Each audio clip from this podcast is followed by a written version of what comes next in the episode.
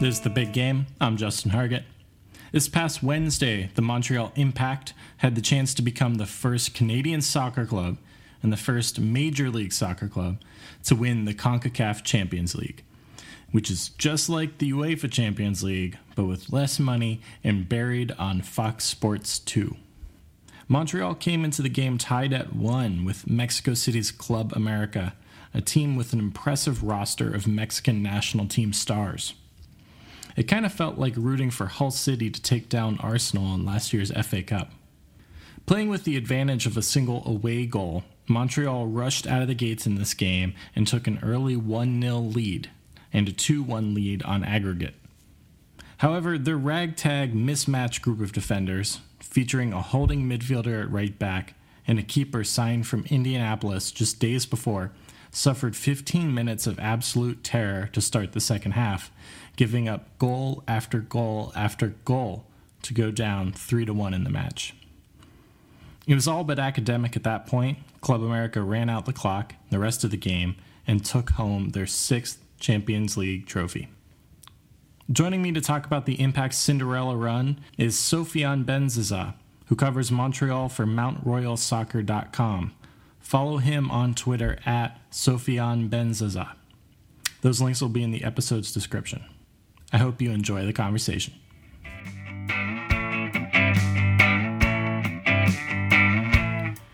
Hey, Sofiane, uh, thanks for coming to the big game. Uh, thank you very much for having me on, Justin. I appreciate it. So, we're here to talk about the the final matchup, leg two, in the CONCACAF Championship between the Montreal Impact and Club America from Mexico City. Now, coming into leg two, Montreal had tied Club America in Mexico City. Um, and so they had an advantage coming into this game, 1 1 with the away goals rule. Can you describe the mood amongst the fan base leading up to this game? Like, was there an energy here that you had felt before or you hadn't felt um, as covering the impact? It was, there was it was a big buzz, uh, you know, from the media to the fans. You can feel that this one-one score was amazing at club uh, at at Estadio Azteca and what the impact did you know, really, you know, the hardcore was still there. They were always there. And then the soccer, football fan, footy fan, you know, started to get more and more involved, and the media, mainstream media, started to push more and more. They had a, they had a, quite quite some coverage in mainstream media from the regular guys, but there was more and more um, more and more buzz around it and more and more excitement. And you could see in the press box for the second leg, you know, it was full. They had to open both press boxes at Olympic Stadium. One was never used, only used for baseball uh, since the Expos left. It's been used like maybe once a year. So yeah, media all over the world. Japan was here. Jap- Japanese media was here. Uh, it, it, was crazy. So you know, but in the city you can feel the buzz. You know, uh, you know, uh, talk shows about the impact is something that barely happens uh, in both French and English. So it was uh, it was pretty cool. Yeah, I I spent the last eight years living in New York following the Red Bulls, and so there's certainly that same sort of it, it is the sporting media like the, the red bulls are covered but it's usually only fractionally. And then as you know big championship games come up everyone kind of starts coming together and it gets exactly. bigger and bigger. But you kind of wish it was like that every single week but what are you going to do? Yeah tell me about it. But yeah it's uh you know part-time fans and part-time media go full-time when it uh, matters for them. But you know what? It's good for the game. Hopefully you can they can sustain that for for the long run. Yeah and i do want to get to that. I want to talk about the how you see the impact coming uh, for the rest of the ML season, but we can get to that later. First, I want to talk about mm-hmm. leg two because this was a classic tale of two halves. You know, Montreal came out very, very strong in those first 10, 15, 20 minutes. Um, their attack with their strikers, Ignacio Piatti, uh, Dominic Oduro, uh, these are, you know, very veteran guys. I mean, Oduro and Dilly Duka have been around almost every team in the MLS, and I've seen them just scorch the Red Bulls time and time again. Um, so in the beginning of this game, they looked like they were doing that, uh, and they were able to get that go-ahead goal, the the goal that kind of put them really in control for, for the first half of the game uh, to give them a two-one lead. What do you think was working so well at the beginning of the game that then fell apart in the second half? Well, for you know, I, put I, I applied myself a rule early in the Champions League as soon as uh, I saw were playing against Pachuca in the quarterfinals that uh, you know, if you want to really uh, enjoy the game as much as you can, uh, maybe not not as a fan, because a fan, uh, hundred percent fan would have a, a, biased view, which is normal, expected and, uh, and normal. But mm. to cover the game, even to watch it, you know, even if I watch it uh, today or tomorrow, we watch the game, you have to you have to take into account and never forget that Pachuca and Club America are much superior at the impact. Mm-hmm. You know, they they're just stronger than you. They they they're just superior technically tactically, physically, speed wise. These uh, these are Liga MX sides, and Club America is one of the best sides in North in Central um, in Concacaf, the Concacaf zone. It's mm-hmm. arguably the strongest, the richest, uh, the best side out there, and they proved it in Champions League now. So you, you knew I did feel that the Impact were, were gonna go all in the first 15, 20 minutes, the same the way they did against Alajuelense in the first leg in the semifinal, where they they scored two goals in the first half and won two nothing for that game. Mm-hmm. So that was the only reason, the only way they were gonna win, in my opinion. You know, score two, three goals. You know, catch Club America. You know, sleep, sleeping a little bit, and maybe you know, just put, put them to sleep for the whole game. They almost did. Almost had a two nothing lead, maybe three. But you know, I think even with a two nothing lead, Club America would have been able to score like three, four goals easily because you know they were they were just too strong and the Impact were missing too many players defensively, and there was too many shifts around. So at the end, they survived 45 minutes to give it all they can give, and you know, at the end, logic applied. Yeah, it did seem watching the game, the defense had bit a bit cobbled together. Um, it was really interesting to see Nigel Reo-Coker playing right back. Um, I mean, as a as somebody that follows the impact all of the time, what was it like watching this defense? Did it compare to you know the impact uh, you know a couple of weeks ago or even last season? Um, and and what did you think of the goalie that they just signed last week that replaced Evan Bush, who couldn't play because of uh, yellow mm-hmm. card suspension? Uh, Kristian did a decent job. You know, he, he couldn't do much, man. You don't like. could he have said that's point blank scissor kick from Benedetto? Maybe. Maybe people don't realize. I don't think. I don't. I'm not gonna say people. I'm gonna. I'm gonna say some people don't realize uh, that that was a class shot and it was really hard. Could have Bush class, yeah. Exactly. Could have Bush could Bush could have punched it out? Maybe. But you know what? Uh, with maybes uh, you can build empires, but uh, and you know the goalkeeper did what he can do, man. He he was aggressive on a couple of uh, free kicks and set pieces, uh, punched the ball out. So you know he used his height uh, for a good thing, but he couldn't do much on any any, any of the other three goals. You know, just you know, just he was there for the view because Club America was too precise. Yeah, and I think it was the second goal. Um, you know, one of the Club America wingers was was rushing down the left side and chipped the ball over Nicht. Um, yeah. And, and it, it was I don't think there was anything that he could have done, but the center backs were I mean at that point they were probably run tired, uh, exactly. trying to keep up with the you know those Liga MX players. Exactly, they weren't there, and Ciman had a good first half, and he crashed with the rest of the defense. Uh, you know, it was a was a team team crash uh, slash um, Club America playing their game. And when you look back, at Bakary Soumare, I always thought he's, you know, he's a good signing for the Impact. He's an upgrade from what they had the last few years in the sense he has experience, he's young enough. But, you know, uh, he's, uh, I, I don't like him. I like him with Ciman because they both complement each other. Mm-hmm. But I don't think that the team is able to sustain having Soumare all the time as their main guy. They will. He's Klopas's guy, which is normal. But I just felt we saw his faults as soon as uh, he played against teams that don't really gonna play man to man with him in the sense, you know, play a sort of physical style and really, you know, go on him like a, have a pivot striker, for example. Mm-hmm. You know, so Soumare showed his weaknesses there, but you know, it's still early in the season. You know, these guys been playing a lot of games. They're gonna rest. I hope they're gonna rest them for the uh, Canadian Championship game next Wednesday against Toronto FC and just focus on the Portland Timbers uh, Saturday May something, May seventh or yeah, you guys. Uh, May 9th. The, the Impact have only played four league games so far. Yeah, exactly. They they had to postpone two games in MLS, including the Saputo home opener. So they have uh, two gazillion games in September, and uh, and they need to get three points early, as early as possible to get back into the MLS uh, MLS run.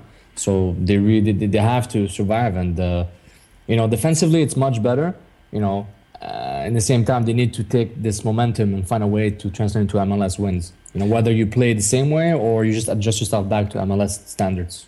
Well, I guess I was wondering if maybe the Impact had kept at least one of those two games that they rescheduled in the lineup, just to maybe kind of keep the players together, like get that cohesion in, mm. like because you know there's for for people that don't uh, follow the Concacaf tournament, you know, there's basically a three month gap between uh, the the end of group play and the beginning of the semifinals or the knockout rounds, and which is when the MLS season is totally totally done for. It's you know it's Mm-hmm. the off season.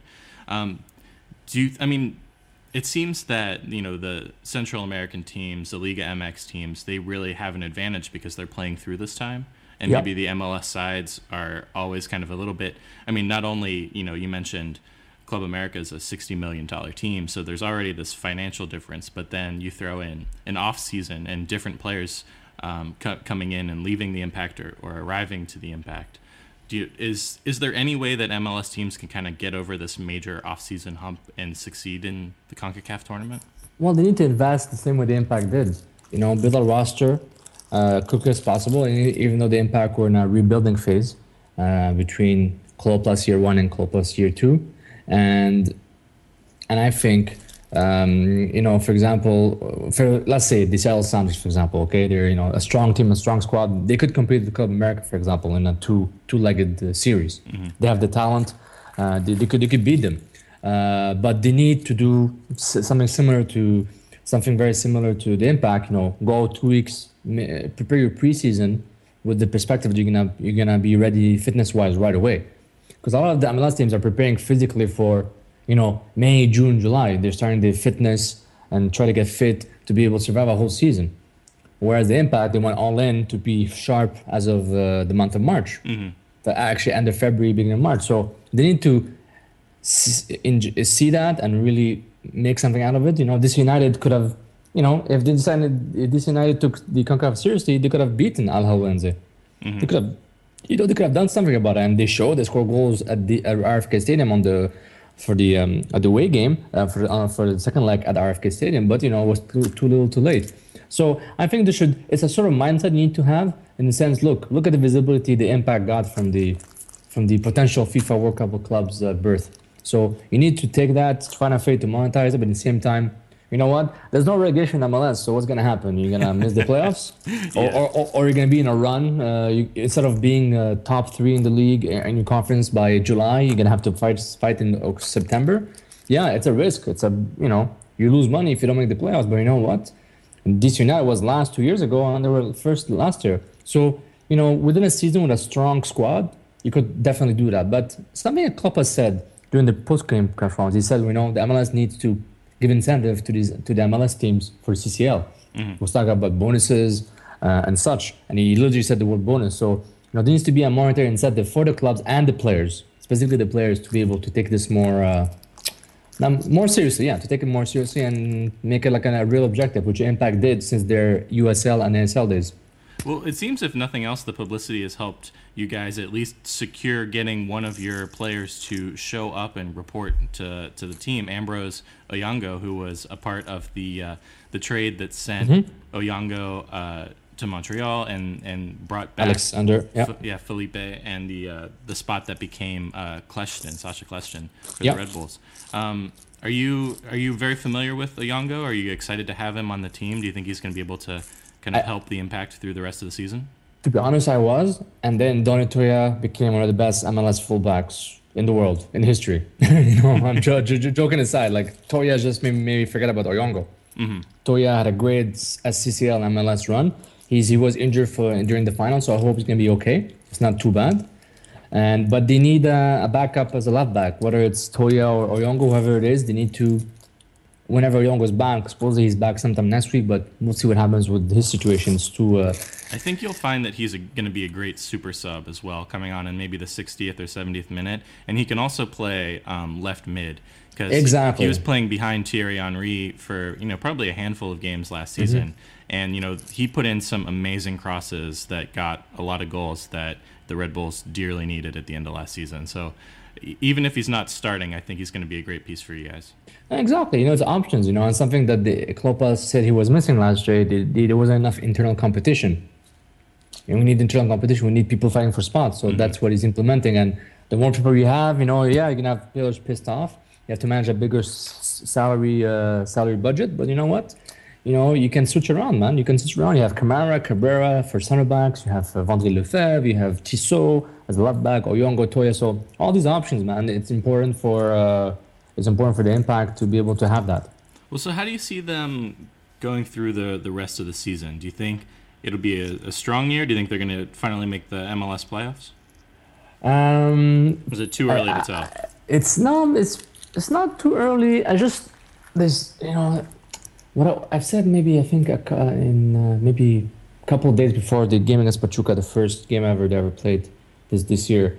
Uh, I was on I think I was on TSN 690 radio, and I said, well, for impact to be relevant this year in MLS, Ignacio Piatti has to be in the running for MVP in MLS. Mm-hmm. In the sense, he needs to be seen seen not by Montreal Canadian media, but the more influential U.S. media. As you know what, he's my top five, top three MVP candidate. If he gets to that level in MLS, which he, he can, it's not very hard for him. The Impact will be will be in a good position to make a run for it. It doesn't mean they're gonna be top two, top three in the Eastern Conference, but you know, six teams out of ten can make it to the playoffs, so they have no choice to really to really compete, and they have like a couple of games in hand. They need to win them. Three points now, and you can really, really, you know, take a big jump because right now I think they're uh, they're at uh, two points in the standings, if I'm not mistaken, with 3 mm-hmm. points and they can easily jump over. Uh, who they can jump over? Well, the the closest rival is uh, TFC, New York City FC, and Philadelphia Union. So they, they got to win. They're up to five points, and they're maybe one to three points away from a six spot. Six spot. So they really need to win right now, and just win ugly, man. Because at this point, you know, they're not mature enough technically or been together long enough to say, oh, let's have a style of play like Kansas City mm-hmm. or like uh, I don't know the Red Bulls ha- have right now with Jesse Marsch. So you know what? play defensive the way you are, play the counter, knowing that MLS teams will not open up the same way as Mexican and Costa Rican teams. They're gonna bunker up the same way you do if they have to. So, but you need to make sure that Piatti is in the best position, which is as a second striker slash very very high offensive midfielder. He looked uh, Piatti looked amazing in the in the first half of this game um, and especially how like he complemented Dominic Oduro's speed. And I think if, if, the two of them can really like get into a rhythm, because you know you could tell there are a couple of points where Piatti you know didn't give up a pass that maybe should have gotten up a little bit earlier. Um, but as soon as if those guys can really click, I mean Oduro's speed has been his you know biggest weapon in MLS, and I think it's you know unlike a lot of other leagues in the world, if you have a couple of speedy wingers in MLS, you can be really really lethal. Um, no, exactly, and they're using Oduro perfectly. But you know, with Piatti, you know that's his style. He's a ball hogger. That was part of his, uh, part of his demise in Serie A and in Liga in France. Mm-hmm. He didn't pass the ball a lot. So in those leagues, if you don't, if you're not a team player, quickly you're gonna be, you know, put on the side because you're not good enough.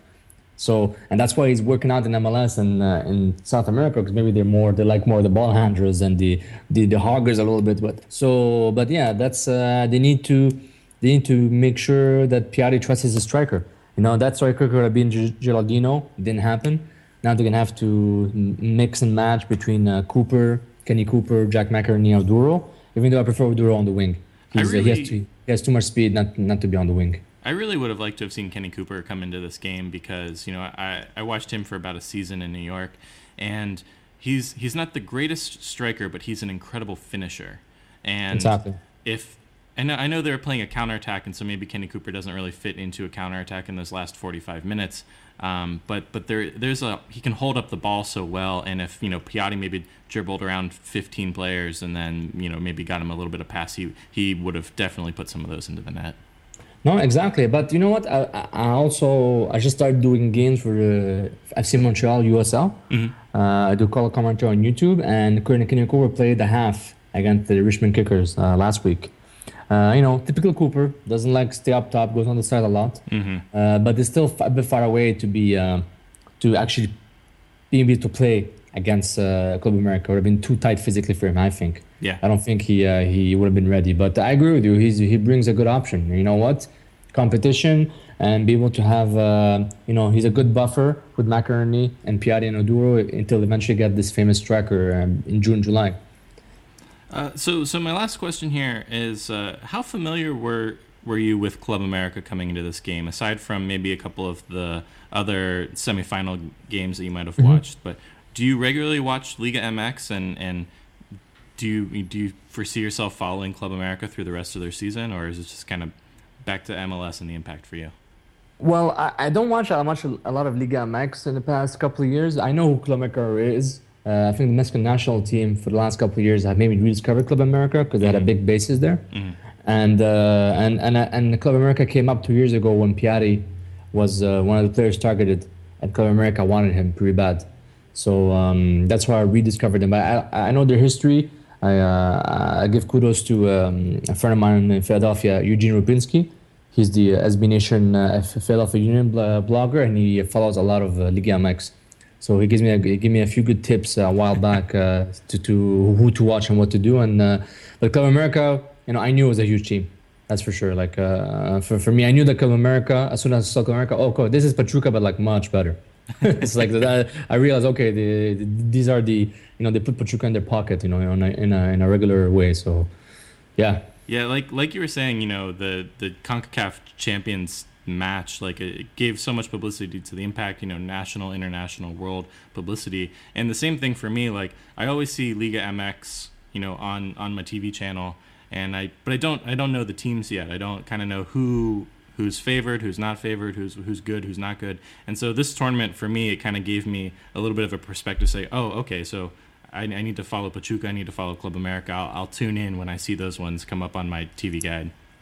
Oh yeah, well you know we don't have regular or don't have any Liga MX games officially in any Canadian channel, so I would base myself on. Uh, you know, on the, those uh, yeah, streams. you have to find those uh, illegal streams that we don't know anything about. Exactly on the interwebs. So yeah, it's uh yeah, but you know, you you always reminded that the Mexican national team has a strong basis uh, of players that play in Mexico. You know, so you know, yeah, there was a time there was a lot of uh, Mexican players playing in Europe, but you know, they also have a big base of local players, and uh, some of them a lot of them played in the Olympic game, right? That beat uh, Brazil in Yeah. the final Yeah. uh, back in London. So that was uh, that, that was good to know. And I think there was even um, there was somebody on America that got called up. I can't remember if it was Guerrero or or uh, one of the defenders. I think got called up for the, the U.S. national team Oh, um, just a couple of weeks ago. Alvadar, uh, Alva- Alvarado. Alvarado Ventura. Yeah, yeah, Yeah, Alvarado Ventura, he is Jewish national. Yeah, he had a good game.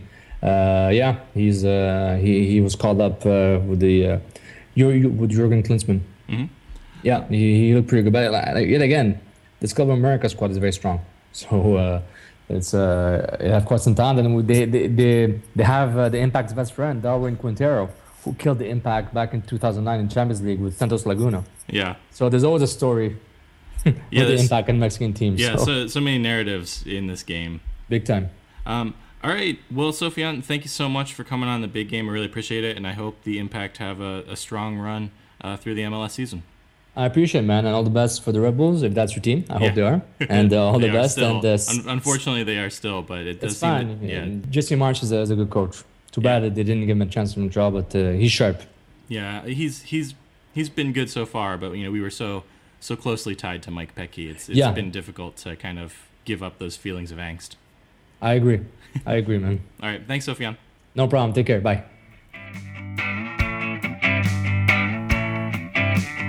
All right, everybody. Thanks for listening to the big game. If you haven't yet, subscribe on iTunes, subscribe on Stitcher.